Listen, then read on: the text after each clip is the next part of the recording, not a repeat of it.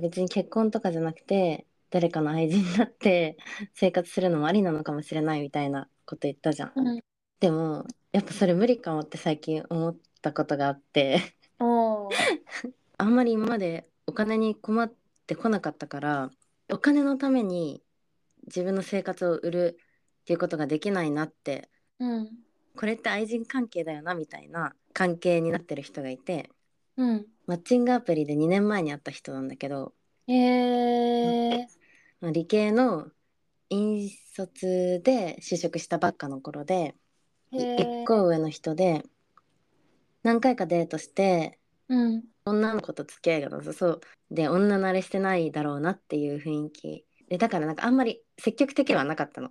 うん革新的なこと言ってこないから好きかどうかっていうのがちゃんと分かんないか分かんない感じだったのねうんだしまあ私も別に恋愛感情なかったから連絡は取らないようになったのねうんでここ最近連絡来るようになって「今何してんの?」とか「海外行くけどお土産いる?」みたいなうんそんな2年前のさセフレ セフレなのかな、うんと別に会う理由もないから無視してたんだけど気が向いた時があって会うことになったのね。うんいろいろあり一言にまとめてしまうとお金払うからやらせてお金払うから海外に行く時とかついてきて料理とか作ってみたいな提案を受けたわけ、へあのえその人彼女もいないし、まあ別に外見も悪くないんだけど、もう仕事しすぎて出会いもなくて、うんうんしかもめちゃめちゃ合理的だからもうその出会いを探す時間に当てるより当てるんだったら今まで知ってる人の中でお金で買えるものがあれば買いたいみたいな感じだと思うんだけどお金はあるからね、あ経営者になっててそういえば 1億近く稼いでるのね今へえお金で彼女みたいな人を買おうとしてることに対してすごい軽蔑の感情を抱いたのねそれでしか愛を得られないのってかわいそうだな愛でももないし別にだから多分お金使われれば使われるほど嫌いになるなって思って愛人っぽいのいいかもと言ったけど全然お金より 愛の方が大事だなって気づかされ た良い気づきだと思いますうん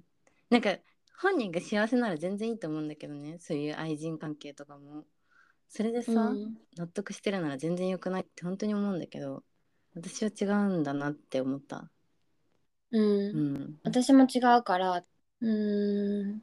愛を知らないのかなとか、うん、うん、なんか羨ましいとは思わなくないでもマジで買われる側は満たされてない人だと地獄だと思う愛が欲しい人とかだったら、マジで病む気がするお金で買われることそもそもそうならない気がするだってマミもその愛を求めてないあっちも愛を求めてない、需要供給が合ってるから年達関係じゃん、うん、うん愛が欲しいのにお金しか与えられないだったら需要供給が合わないから関係続かなくない愛も欲しいお金も欲しいっていう人だったら多分買われる選択はすると思うあ愛が後からついてくるんじゃないのかみたいなとか愛もお金も満たされてないけどお金の方が今なんか切羽詰まってて例えばなんかじ親が自己破産してとか大学行きたいけど行けなくてとか、そういう状況にあるからお金で買われるっていう選択もすると思うけどした時にめっちゃ大変だと思う虚しくなると思うすごい。すごいなすごい世界だななんかさ、うん気になってる人お金はたくさん持ってるけどその愛はない人 と結構対照的な感じでできれば専業主婦になりたいって言っててうん結構女性的な感じだから性格とかもねなんか癒し系な感じでえ、マミが養いたいとかって思ってるこ思う思うともう養う覚悟はまだ別にないもんないわけだもんね。そこまでじゃないってことだもんね。あー私がうん、彼を養う覚悟ないね なんかそのその域に達してない私が愛がどうとかじゃなくて金銭的にえーじゃあどうしたいのいつか付き合いたいけどこれ以上発展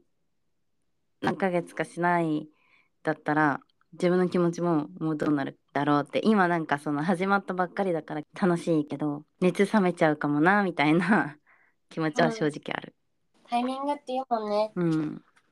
か言って